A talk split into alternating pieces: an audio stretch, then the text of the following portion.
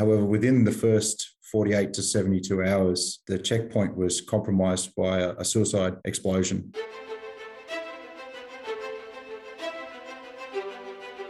Welcome to the podcast where we track down Australian war veterans, have a chat with them, and hear their stories. I'm Alex Lloyd, and this is Life on the Line. The single greatest sacrifice I've made is my family. We weren't out there to take country, we were out there to do something. That was their job. I did feel a lot of regret. Friends were still getting killed. It got to the point where, you know, you're going to funerals quite Do often. I lead under fire? And that was a heavy responsibility, I guess, on my shoulders that I didn't want to You screw have to be resilient to get able to cope War itself is horrific. It's a horror story. It should never be dressed up as if it's something glorious. Not what you can do for yourself, but what can you do for your country. The volunteer for service was in effect to put your life on the line. Gareth Gardner served in the Royal Australian Armoured Corps, deploying as a driver to Timor Leste and Afghanistan. He transitioned from digger to officer, becoming a tank commander. Gareth spoke to Thomas Kay about his military service, his love for teaching and instructing, and the work he's doing today with Veterans Employment Program company With You With Me. I'm Thomas Kay, speaking today with Gareth Gardner. Gareth, welcome to Life on the Line. Hi, Thomas. It's, uh, it's a pleasure to meet you. So let's start things off at the beginning. What can you tell us about your upbringing? I came from a, a largely military family. Uh, my father uh, served in the Vietnam War, preferably from Australia, uh, supporting as an intelligence analyst. Before that, uh, my grandfather was in the Navy uh, in the Korean War. So there was a, a bit of a, a family history in the military. And since I uh, signed up and joined the military, um, two of my three brothers have also signed up and served. My upbringing as a as a family was mostly boisterous with three brothers, so four boys in total, and we grew up on a farm. And I think I think the army was a natural call to adventure for all of us. When what started that conversation with um, the uniform with yourself and your father, your grandfather?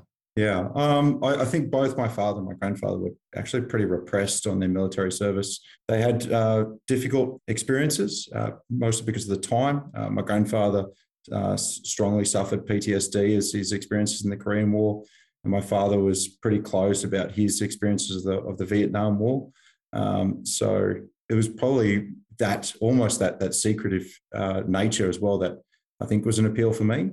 And I first uh, I, I found uh, a, a, resonance with the military when I joined Army Cadets uh, as a as a young teenager in my high school.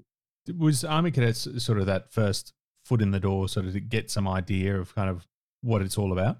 Yeah, uh, for me, definitely. Uh, I uh, you know I wanted to learn more about it. I wanted to to be involved, and I immediately uh, resonated with the with the regimented lifestyle, the structure. At the time, I was also at a at a, a boys' Catholic college which was uh, very structured and, and, had close ties with the military and the local reserve unit. So all of that really, really resonated with with something that I was craving for as a, as a young boy. So moving on from cadets, from that you're inspired to sign up, and I believe was that during the HSC. Yeah, I, I yeah I, I, loved Army Cadets uh, so much that I couldn't wait to to join. Uh, I know my my parents were probably pushing me to go to university and to to study science or and, and, go on and have a career. But uh, the call to adventure was was too great, and, and the appeal to uh, to serve now uh, was was was really strong. So uh, our local reserve unit uh, in in Goulburn was parading on Tuesday nights, and I, I, figured that even while I was serving my HSC, that I could squeeze that in in the afternoons. So I, I signed up, started my application process, which took a few months, but uh, I was I was parading well before uh, the end of my first year, uh, my last year in high school. How'd that conversation go with your family? Uh, I think I think it was fine. Um, the, my mother particularly was always supportive of of me pursuing my interests. I think it uh, she saw it as an opportunity for me to gain some structure and and and find some purpose in my life. So it was only part time at that stage, so uh, it wasn't a big commitment, but that that very quickly changed over over the following eighteen months as as I spent more and more time at the, the local reserve depot and uh, went away on exercises and, and activities uh, further and further abroad. Did you go on training at the same time while doing the HSC? The way the scheme works back then was uh, as a reserve enlistee, you could you could parade at your depot before you completed your basic training uh, under strict supervision. But uh, in December that year, I, I, went away to Kapooka and um, and I, finished my my basic training uh, shortly after sort of completing all of my HSC components uh, and started uh, in 2000 early 2004 as a fully qualified trooper in Armoured Corps. Prior to signing up, it's memory that a lot of us have. Um, what can you tell us of your memory of 9 11? September 11, 2001, I was just in high school, uh, towards the, the, back end of my high school years. I remember waking up very early uh, one morning, uh, would have been, I suppose, 12th of September in Australia, as the television was sort of resonating with, with the, the effects and the impacts of still uh, unfolding. And it was, it was definitely the, the hum of talk, the conversation on, on the school bus ride into, into high school. It's very clear and vivid in my mind now that that, that happening, and particularly as a young man, that there's this real uncertainty around what it meant and the implications.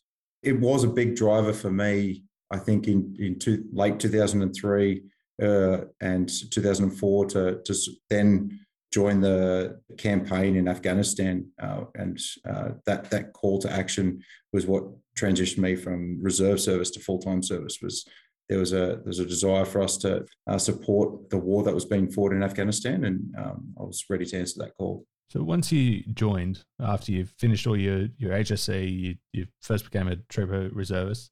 What can you tell us what you did um, at the local depot? Yeah, I did everything, uh, every every spare moment, and I had quite a few then as a as a young man. Um, I, I, spent at that depot putting my hand up for for tasks. Uh, so uh, as as often as five times a week, I was down there for several hours a day servicing armored vehicles and and working on the on the latent fleet. Uh, putting my hand up to to support full time army exercises as a as a sort of uh, enemy party or, or a support staff. Um, I even committed to three months at that stage uh, to support the uh, Defence National Distribution Centre in the deep maintenance of the M113 fleet, uh, which was really engrossing and, and, exciting experience to see that high level of, of maintenance and, and, pulling apart. And I became uh, became a bit of a master of, of my craft there, uh, learning uh, stuff that I probably wouldn't normally learn as a, as just a trooper um, and just immerse myself in every chance to become to be involved in in armored corps and, and working with armored vehicles. It's, it's really exciting.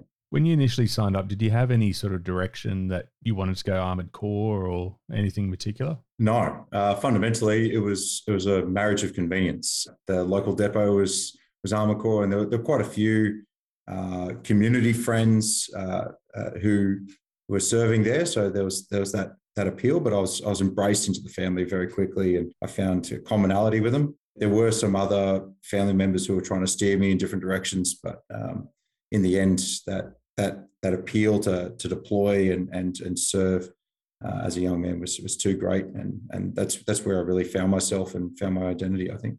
Have you got any key memories that you can share of your time there? Uh, as a reservist, as a reservist, or when you switched to full time service in two thousand and five? Yeah, full full time service was a was a real roller coaster. Things things happened fast. Uh, reservist, uh, I thought uh, I had lots of spare time, and I could I could sort of throw that towards my passion. But once I pivoted to full time, my time uh, quickly evaporated, and uh, it was it was it was then army time, and trying to scratch out time for myself was was different. So I was deployed out in the field. Uh, I, I, made lots of very good friends from all over Australia who I still call uh, close friends now. Whilst I was set on, on going to Afghanistan and, and supporting the, the war on terror, then uh, I actually found myself rapidly deployed to East Timor. And that that's probably uh, one of the most vivid memories of, uh, you know, there was this focus and this drive towards uh, this, this, this big threat in the Middle East and then within 72 hours, we pivoted and turned to, to the local uh, area of operations in East Timor, where there was a crisis happening. And um, yeah, the guys were deployed in, in 24 hours. They were loaded up on aircraft and flying over there. We were loaded up on ships within 72 hours and, and, uh, and on the ground uh, in, in under a week, which was, uh, was really exciting and, uh, and interesting. My first time uh, working with the Navy, uh, was was driving onto the ship uh, to to go to East Timor. So um, it's it's very vivid. What can you tell us of um, that time when you left the ship for the first time with the armored vehicles and you're in another country? Wow, yeah, that was for for a young man. I think I would have been maybe twenty at that stage. Uh, it was it was a really uh, really interesting and uh, overwhelming, sensorily uh, overwhelming. It's one of the first times that I'd actually been outside of Australia. Uh, I was on my own. The reality of what I was doing in the military was really, uh, really hitting me. And that first two weeks that we're in East Timor was just a, a blur. I, I, don't think I barely slept. I was wearing body armor constantly because there was a, at the time, there was a very real threat that um, there was militia in, in the area. So uh, we were just doing everything we could with every waking moment to, to do good and make an impact. And uh, I think that that first two weeks that we're on the ground was was really pivotal, and we, we made a, a, significant change because the remaining time that I spent in East Timor was was not as intense as those two weeks, which meant that we curbed that that threat and, and we'd made an impact.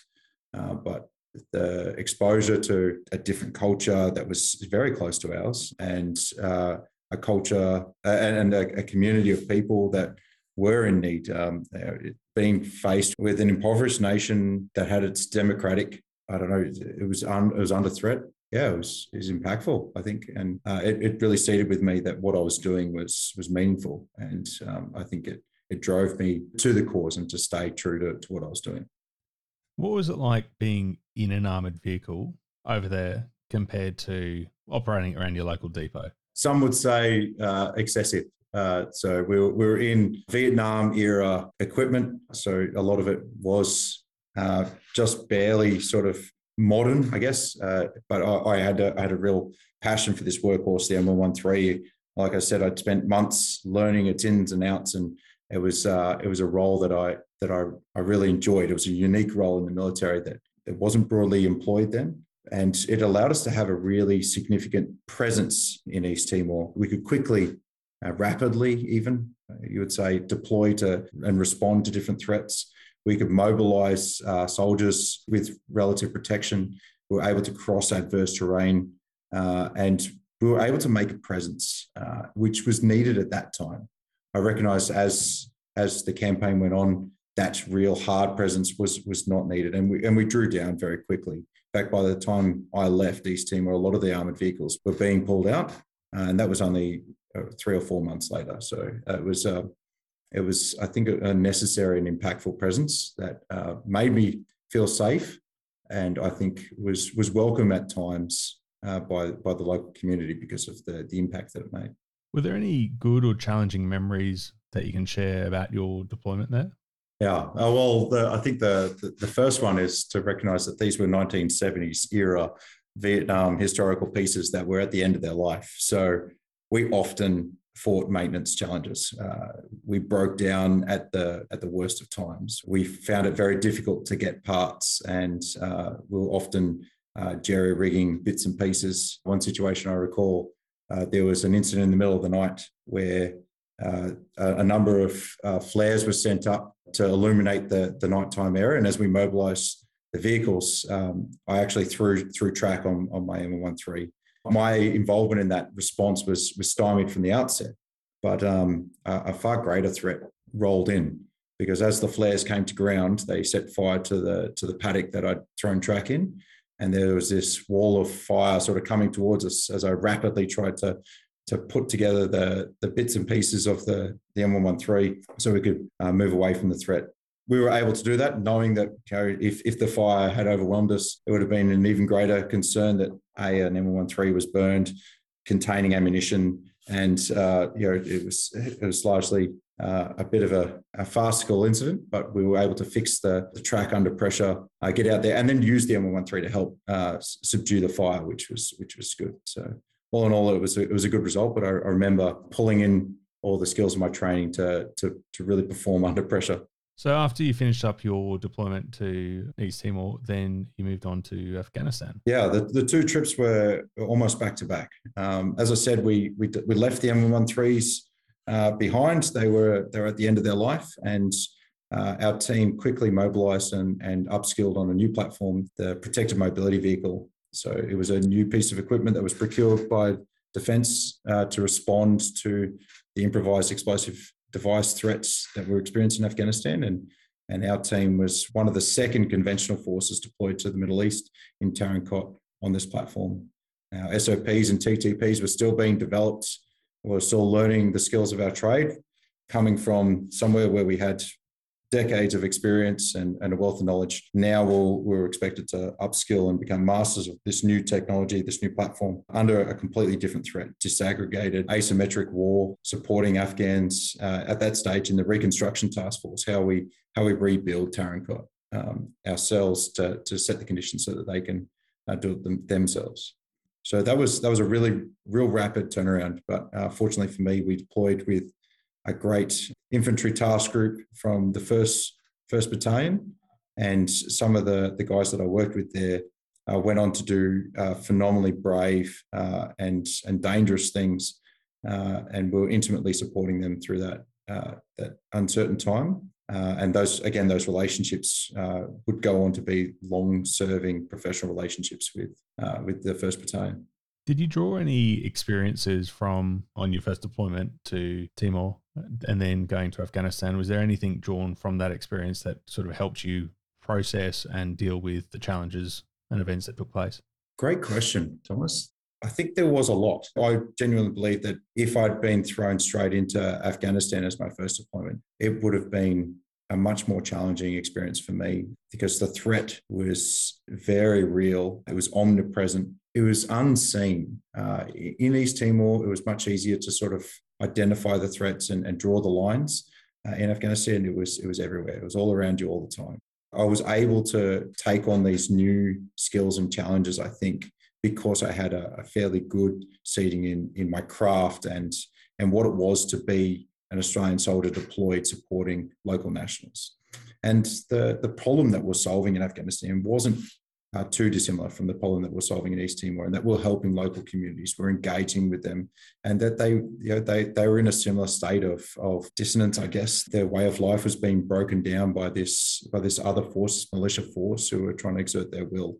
So um, there were, I think, there were a lot of things uh, that I was able to carry across as an individual, but the scale was just significantly more. It was the distances we were covering were, were greater, the threat was omnipresent, and then you add in this highly advanced understanding of of, of tactics, uh, asymmetric tactics, IEDs and ambushes and stuff, which it was a really learning experience. And I think we were very fortunate in our deployment uh, to come away as safe as we were. Um, we were able to to operate and return home uh, largely unscathed, uh, which not all rotations in Afghanistan can say. Was there a big difference for yourself going between the two deployments you saw there? Um, I think so. Um, my my role within the military, I think, was was more certain. I'd, I'd, proven myself, I guess you could say, and by that stage, I was now one of the more senior soldiers. So I was taking leadership role, and um, I was able to act autonomously and and, and utilize initiative. And I, I, did spend a lot of time mentoring some of the newer soldiers who hadn't uh, served in in East Timor and um, had didn't have the long background that I had with with the previous platform M113. So everything was new to them. I was able to uh, to liken some of the new TTPs and the training to, to what we'd already done and and carry some of that across. So um, I think for me, yeah, there was there was a lot that I could I could bring to the party that was that was valuable every day was a challenge in Afghanistan, a new lesson to learn. Uh, the quiet days were always the best and the worst. Best because you could really enjoy the, the serenity and the beauty of the place. Uh, Afghanistan still to this day strikes me as one of the most beautiful places I've ever been. Uh, the contrast between the desert and the mountains and, and the lush green belts uh, was breathtaking. Uh, and I'll start with a, with a great anecdote before I go to some of the more exciting ones. But uh, I remember uh, during one of our deployments, we were, were postured in an overwatch position, um, and we had the entire company strung out there before we are about to push down into one of our operations, and we're up on this finger in the middle of the desert. There was mountains, and uh, and below us was was the green belt. But that night, uh, we had a full moon, um, and it was strategically chosen because the infantry wanted to push in into the green belt under the light of the full moon. But the moon was so big and so bright that um, it was like the middle of the day. Um, we had shadows, and uh, it was impossible for me to sleep. Uh, a because I was excited about the pending operation, but B I was just taken away by the beauty of it all, and um, that that moment uh, still resonates with me as as one of the most serene and surreal experiences I've, I've had anywhere uh, at any time. But um, I suppose to to some of the more juicier stories, um, uh, we one of our first uh, strike uh, first times we struck out uh, from the FOB on an operation was securing a bridge at one hour. Uh, one hour was conveniently one hour away from from the FOB, but it was spelt spelt differently. Um, the one hour bridge was a key crossing point across one of the the river systems there. And our job was to secure it so we could conduct operations forward and, and rearward and, and secure that key piece of terrain. Uh, the, the plan was to be there for about five days as we pushed uh, uh, other lines of operations forward. However, within the first 48 to 72 hours, the checkpoint was compromised by a, a suicide explosion. Uh, this uh, individual had, had, bypassed some of our security screens and, and managed to get themselves uh, quite close to our position and detonated a, a suicide device there in the checkpoint. Um, we were able to to coordinate the event uh, and and and and and utilize our uh, tactics and techniques. And we got out of that uh, incident with only a minor injury. Um, but for me, as as a young man, that that was like okay, like the the, the mission's been compromised. So let's pack up and go home and find somewhere safe. But the mission was to stay there for another four days, and we had to secure that checkpoint. So for the the remaining four days was was highly tense as we all feared uh, a recurrence of, of that day's threat, uh, but everyone was highly professional. Uh, we, we secured that and maintained those lines of operations for another four days and, and came home safe without further incident. Um, and that was one of our first operations out of the gate that really set the tone for the for the combat team going forward. That you can't let a you can't let your uh, your guard down for a second because the threat was everywhere uh, and and real but also um, just because something happens doesn't mean that you can pack up your bags and go home. We're here, we're here to do a job, and and uh, you know, that that that was uh, the mission came first. Um, so uh, whilst it was a, a, it was a pretty powerful and significant event that um, still resonates with me today, uh, it really I think it, it it's seated within me that uh, that that we're there for a purpose, and it really helped me uh, find courage later on when things got challenging. How did you manage to decompress, not just yourself, but everyone you worked with as well after witnessing an event like that? How did you manage to get on top of things and flush it all out? Great conversations with with uh, with all the guys. Uh, humor just became a common tool that we used. Uh, I, I, remember within hours of that incident, uh, walking over to one of my mates and having a chat with him about how close it was, and we were able to laugh over a cigarette and and, and a few minutes reprieve um, and and that I think that that laughter really helped us realize that we're in it for, in it for each other. But more broadly, after the incident and and for the months that I was deployed in Afghanistan, I, I committed a lot of time to to personal fitness and and every spare moment that I could get to to decompress. So uh, I'd put my headphones in and I'd uh, choose choose a piece of music and and and just uh, and and work it out, exercise it out, and uh, spend a lot of time uh, pounding the pavement around the base of Tarin um, running and and and decompressing that way. And I found that a, really great strength for me uh, when I when I was stressed or confused to to take control of, of, of something within myself. You mentioned before that um, on your deployment, on the second one, that you took more of a sort of mentor role, mentoring the the juniors and the the new people that this was probably their first deployment as well. Did that play a part into your next posting? At that stage, I, I was I was set within myself. I wanted to be a, a recruit instructor. Uh, that was something that I was, I was very passionate about at that point. I now had a degree of experience. I felt like I had something to give back. I wanted to become a recruit instructor.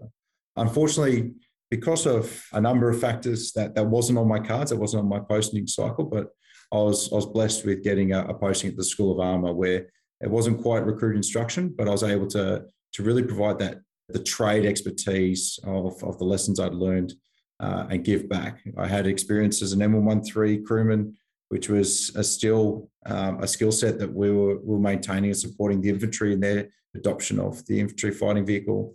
I had obviously the PMV experiences, which was a very unique skill set, and at that stage, I think largely rested with transport uh, and and infantry. So I was able to contribute there, and uh, and I was uh, had a number of dismounted uh, skills as well. So I, I spent a lot of time becoming an expert cavalry scout and and training and, and supporting our dismounted soldiers.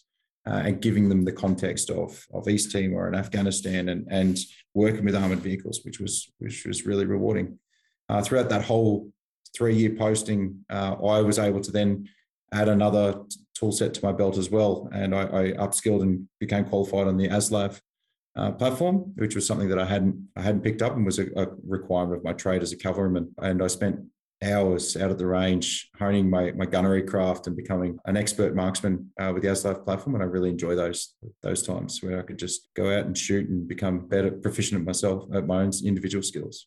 How did you find the change of pace going from your deployments to then being an instructor? Oh, there was there was no change of pace. Uh, uh being an instructor is a full time job. It was intense. Uh, we were often required to to quickly uh, mobilize and switch between different responsibilities, supporting field deployments, uh, training, and and soldiers in training. Uh, they, they work at a, at a high tempo, so the instructors have to work at an even higher tempo. I jest in slight because there was a good amount of time for me to focus on my family and, and focus on myself outside of the hours because I was able to go home and spend time with them.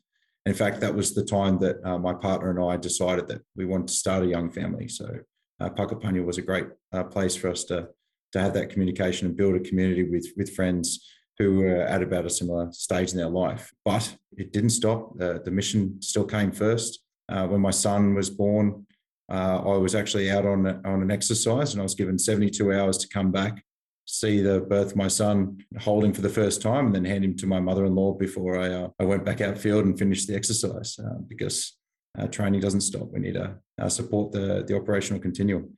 that was challenging, but um, uh, again, I, I still I wear that as a badge of pride because my partner was able to really uh, demonstrate her resilience and her ability to overcome challenges then as well. Uh, that's been a great strength throughout our, our relationship and the rest of my career. At what point did you decide to prepare yourself for the next challenge by going to RMC Duntroon? This was a, a seed that was planted by one of my uh, officer commanding uh, before I went to the School of Armour uh, he he planted the seed in my in my brain. He said, "You should you should do this. You should consider this." And the whole time I was at the School of Armour, it was it was uh, something that I was uh, mulling over and chewing over. And in the end, uh, it it became a point where I I reflected on my career as a as a soldier, and I, I realized I'd, I'd, done I'd done just about everything I, I could do. Um, there was a, a, few, certainly a few things I could I, I could pursue. But um, I'd, I'd, had a pretty good experience as a as a junior soldier, and and be, uh, the transition to officer would allow me to continue to give back and and contribute to to the the, the soldiers and and and the military community. So uh, when I was recommended to go to RMC, it was uh, I was I was relieved that other people saw that in me as well, and uh, I, I, went on to the I suppose the next challenge uh, in my career, which was changing from a digger mindset to an officer mindset. And it's a real, it's a real mind switch. What can you tell us about that adaptation of being a digger, then going through RMC to be a staff cadet? Well, it, started with one of the greatest challenges I think in, in my life, which was I had to go back to basics. Uh, at that at that stage, the Royal Military College uh, didn't wanted to form this cohort uh, mentality where we had shared experiences, and it I understood that, but doing it was was much much harder.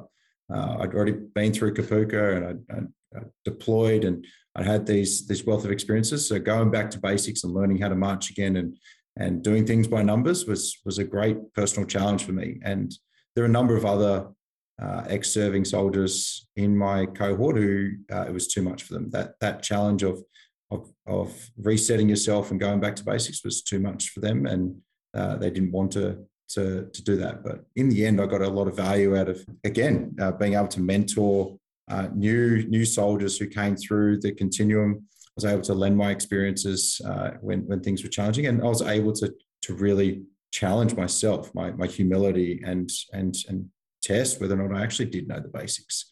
So um, it was, and I think it was a good mental reset for me to say, well, that that ends my soldier career, and from here on, this is my officer career, which I think was particularly necessary because I ended up choosing to come back to Armored Corps. Uh, not not initially my plan. I I, I was considering uh, some of the other options that friends and family had recommended for me, and I thought this is my chance to to spear out and explore those new horizons. But in the end, the call to Armored Corps uh, was too great, and in particular, it was it was the the call of the M1 Abrams tank that that was loudest of all. The great beasts on the battlefield that I'd seen and worked with side by side, but it was not something that I had the, the pleasure of, of experiencing. So I, I chose to graduate in uh, to become a, a, tank troop leader, which was I, I, don't think I could have made a better choice. That was that was phenomenal. It was really great, and I really enjoyed every experience I had as a as a young troop leader within the, the tank stream.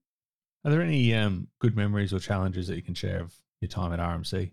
Well, RMC is a very unique environment, um, and it is fraught with challenges. Probably the the greatest challenge for me was the challenge within myself to be critical and introspect. Uh, I don't think I'd, I'd spend a lot of time on introspection and and recognizing who I was as a leader and as a, as a team player. I just I'd just been a digger and done what I was told to do. Now I was I was being asked to create my own uh, leadership statements and and and understand who I was as a person. So that was that was really challenging for me. And I had I had quite a lot of conflicts with my peers about about that uh, search for for a new identity, as I tried to shed the the digger Gareth and and move on to to a young junior leader who was a peer um, and uh, sometimes I tried to run too fast and uh, leave some of my peers behind. And uh, while that worked for, for me as an individual, it wasn't, wasn't the right outcome for the team. That challenge within myself, I think, was the greatest lesson I learned. And I made a lot of really good friendships out of stopping and, and, and focusing on how I can be a better team player and be a bit more true to myself. So, when you became a troop leader, did you work with anyone you'd previously worked with before? Uh, fortunately, because I'd chosen the tank stream as opposed to going back to cavalry, uh, not as many uh, as you would expect. A lot, and a lot of them that I did uh, meet again were were senior soldiers or officers within the stream. So the, the conflicts weren't significant uh, on a personal level. There were a number of individuals who I'd worked with from the School of Armour and and through my career who I, I did cross paths with and there may have been uh, some personal challenges on both sides to, to overcome those preconceptions. Uh, but largely, um, the professionalism of, of the soldiers that I worked with and my ability to, uh, based on those lessons that I learned at RMC, to, to identify with the person, I think uh, allowed me to, to really uh, overcome those, those challenges and, and seek the best outcome. A lot of the good senior soldiers that I worked with leveraged that. They said, look, so you know what it was like to be a, a soldier. So let's let's consider this with that with that in mind. And I appreciated that reminder that um, I could add those experiences to my leadership and not not be brought down to the be a digger, but empathise with them uh, through experiences. So, following your time as a troop leader, what was next for you? I wrapped up my time as a troop leader, tank commander uh, at Second Cavalry Regiment there was a chance for me to promote into a 2IC position and and make way for the future troop leaders to take up the, the reins in that position. A lot of them uh, took up that challenge with uh, with the promise that they were going to deploy on Operation Taji, which was one of the later operations to the Middle East. Uh, and I felt at that stage that I had had my chance to deploy and served my operational experience. My, my family was now at a, at a time where they were really appreciating my, my attention and time. So I embraced that 2IC role, uh, second in command, and and said and, and made way for those junior leaders to take that that that step in their command. What that meant was basically the whole of Second Cavalry Regiment deployed, and it was left with only a, handful of soldiers who were unable to deploy or had, much like me, sort of chosen to, to take up those supporting roles and, and, and not deploy.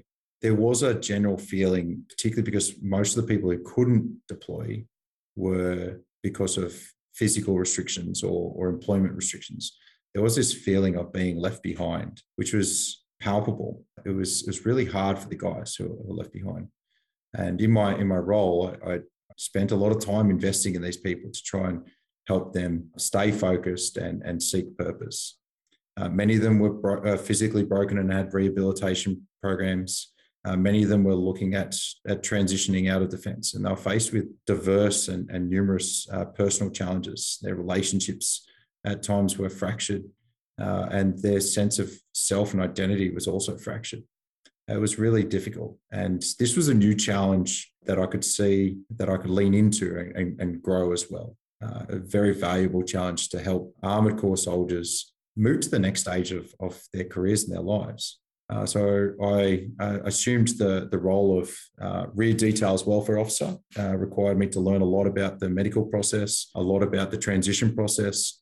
It, also started, I suppose, the thought in myself that at one stage uh, I'd be in the same situation as them. So uh, I'd be lying if I said that there wasn't also a personal drive to understand this process so I, could help myself if, if the time came when I had to transition out of defence.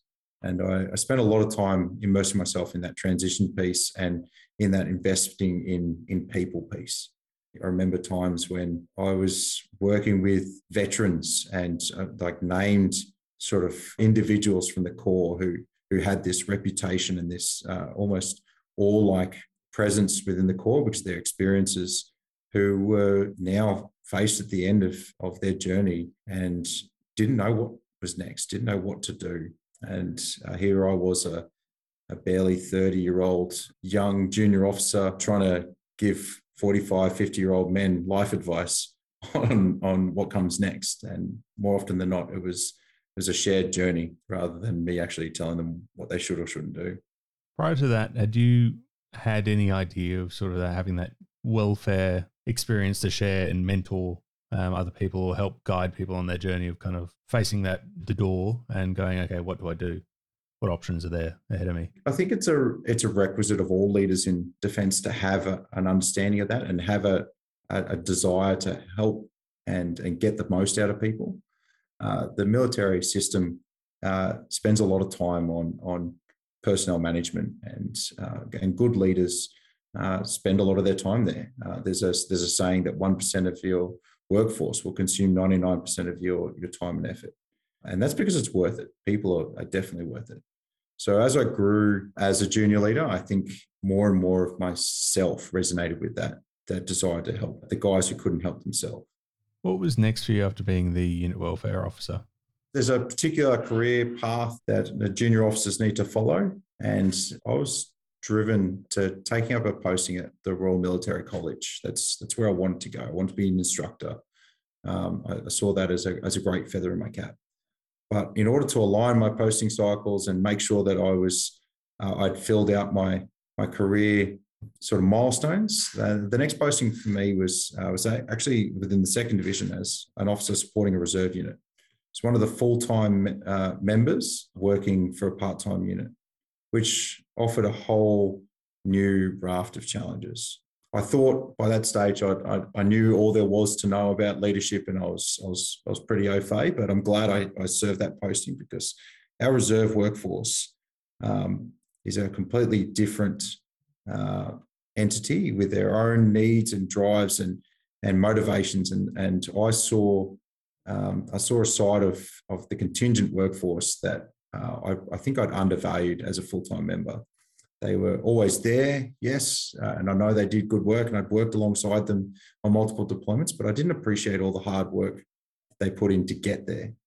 Uh, these guys were working full time jobs and then in their spare time committing to serve the Defence Force. And that, that takes significant effort and commitment. And the challenges that they face are, are many. They're often under resourced, they're often um, understaffed, uh, and they're, they're, often time poor, but they still manage to make that time and, and, make that commitment. So my role there within the second division was to help them as best I could do what they need to do and pull away the governance barriers and, and, and create the opportunities for them to, to do great work. That was a challenge. It was a challenge every day to, to do that because the reserve workforce is not the priority. deployments and operational uh, forces are the priority, they get they get their lion's share. So it was doing the impossible with with very little, but their their motivation and passion really uh, made that job rewarding and and a pleasure to do. During your time with the reservists, this is the time that you also became involved with with you with me. Yeah, I'd, I'd heard about with you with me uh, actually before leaving second uh, second cavalry regiment when I was working with soldiers transitioning out, and I'd been engaged with them. I'd heard the name, and I was curious to know more. This was this seemed like a great opportunity to help soldiers transition into uh, into a new career. So I've been doing some research and I've been engaging uh, different people. And with you with me at that stage was was still uh, was still a pretty new name. As I served within second Division, I heard more and more about them. They were becoming more active. They had a number of talent expos uh, around Australia, and I, I, made the effort to, to get involved, to learn more about them, and find more, uh, find out more. And I became immediately attracted to the mission this idea of solving underemployment within veterans, and it resonated with me. And straight away, I, I started formulating ways that the, the Army could be more involved and, I, and how we could use the reserve force to better be engaged through. Uh, there was a number of other initiatives, and I was trying to align partnerships. I reached out to, to the With You With Me community and I said, look, I want to be part of this mission. I want to be involved. They, at that stage, it was a pretty young initiative. And unless I was uh, wanting to take up a career in technology that it wasn't particularly space for them in that model. So I continued doing the good work, I guess, while I wore the uniform and and communicating all the all the the value of this of this program as as far and as broadly as I could.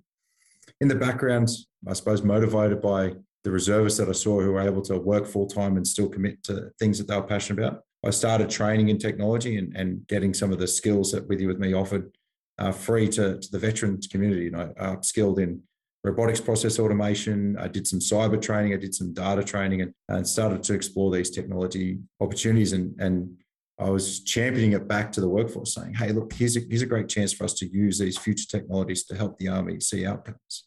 I was absolutely impassioned to try and help the Army utilize this resource the best way it could um, I say army, but I think the defence force across the whole, because when it came down to it, and I, I did eventually transition out of defence uh, once once I was I, would served my 15 years and I'd come to a natural transition point. I think I engaged with the Navy in helping them uh, support their robotics process automation journey through, through the skills that I'd used and I took up a role there, and uh, the Navy is certainly leading the way in that in that innovation uh, piece. They've got a lot of great uh, technologies and skills on the horizon as they try and make the most of their workforce. So it's not a unique Army problem. It's Defence Force wide is going through a technological change, and that's that's great and exciting. But I, I think I'm getting a little ahead of myself. So after your time with 2Div, then you, on your pathway to becoming an RMC instructor, you then became a career advisor. After your time there, then you got to finally where you're working towards uh, being an instructor at RMC. Can you tell us about that? Yeah, instructor at RMC. Uh, I think I've said this about every single posting, but uh, was one of the most rewarding and challenging postings of my career. I'd finally made that milestone that I had been driving for since I becoming a junior officer. It meant that I had to be an expert in my craft. It meant that I had to uh, invest in people always. And it meant that I had to work uh, really, really hard uh, across a, a, a, new and uh, complex skill set. I worked really, really hard at RMC until the end of March. Three months, uh, I was I was instructing there on, on a whole broad skill set in second uh, second class, and then in March 2020, COVID struck, as it struck the world. In fact, for us, we were deployed out on a field exercise, uh, one of the one of the training milestones for the second class cadets there, and we came back to COVID. We'd been in a bit of a bubble, just focused on our internal training, and we came back to toilet paper shortages and lockdowns and, and a whole new way of doing business, and it was all uncertain. Training was moving from face to face to virtual, and uh, no one really knew what the future would hold. I was immediately removed from from instructor duties and responsibilities has that changed and, and deployed on the COVID 19 response task force uh, uh, in, in the ACT or the federal government.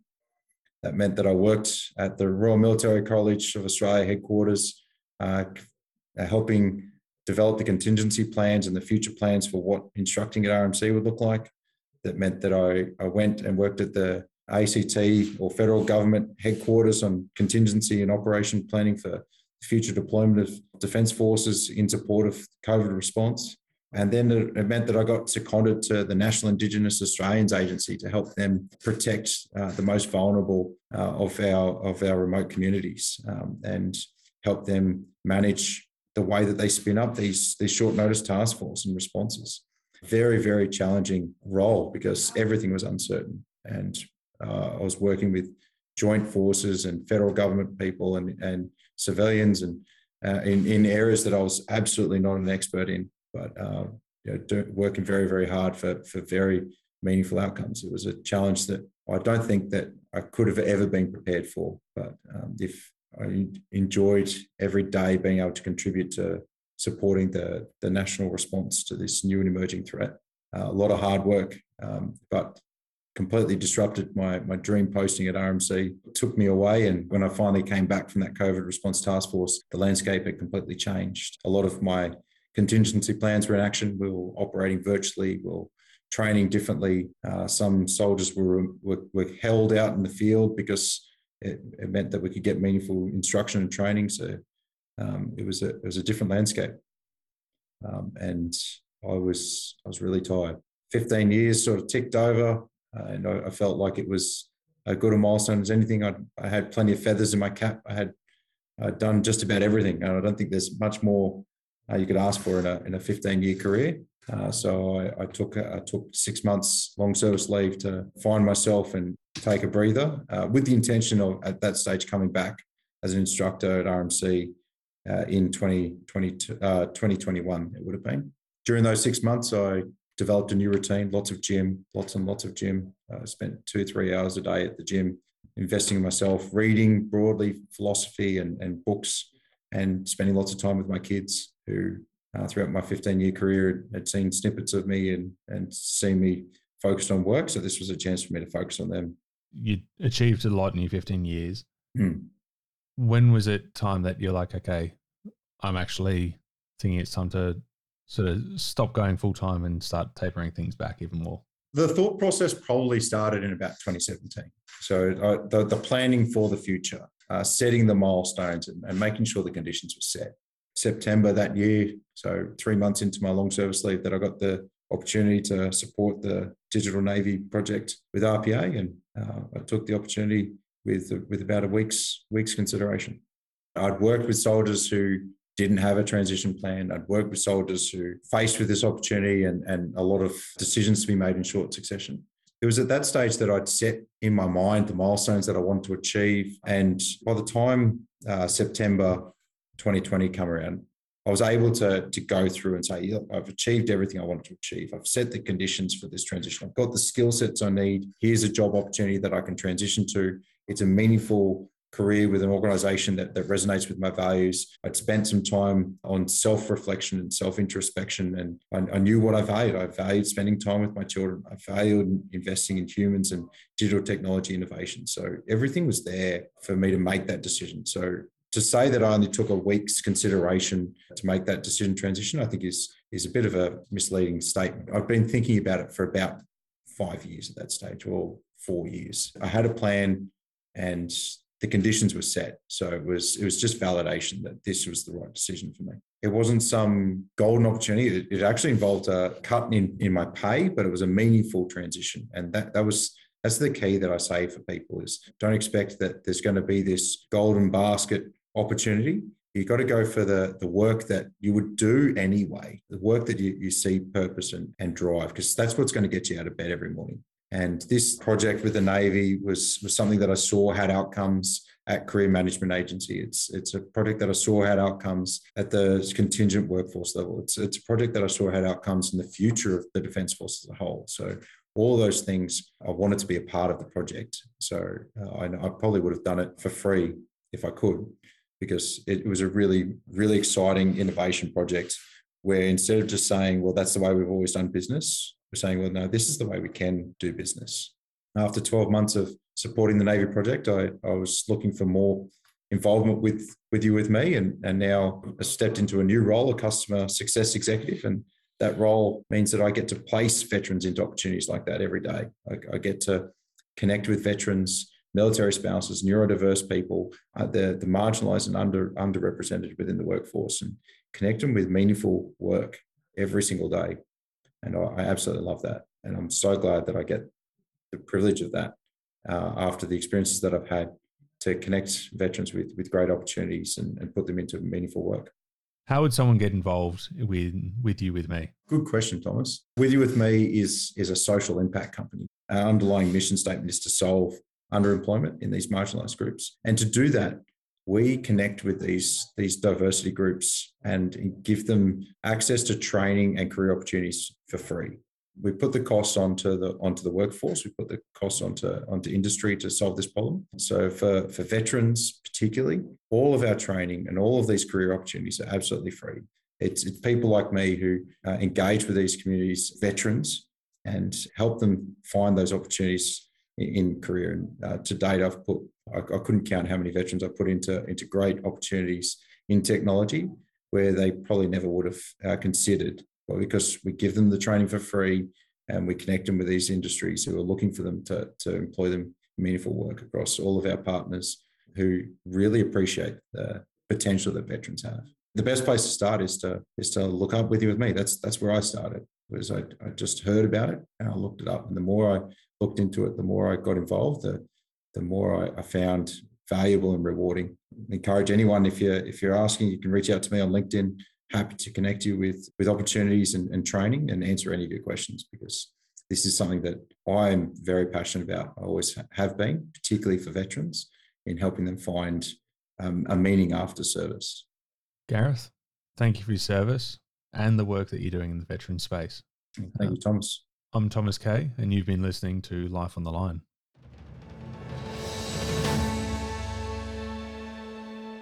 Our thanks go to Gareth and With You With Me for the interview. Be sure to look up the company online. For more stories of cavalry veterans, you can listen to some of our older episodes. In Season 1, Number 3, Garth Calendar. A bomb which was in a car parked on the side of the road detonated as we went past. So we were within a few metres of the bomb that, that went off. And in Season 3, Number 58, Kane Hall. I just remember driving and suddenly there was an orange flash.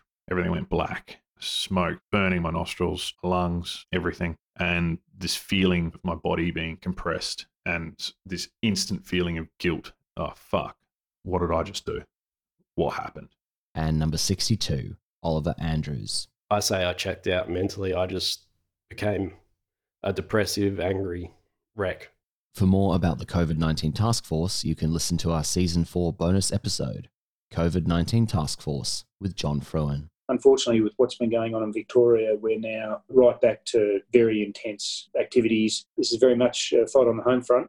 Follow us on Instagram, Facebook, and YouTube at Life on the Line Podcast, on Twitter at LOTL Pod, and on LinkedIn at Thistle Productions. Our website is www.lifeonthelinepodcast.com. Life on the Line is brought to you by Thistle Productions. Artwork by Big Cat Design, music by Dan Van Werkhoven. Thank you for listening, and lest we forget.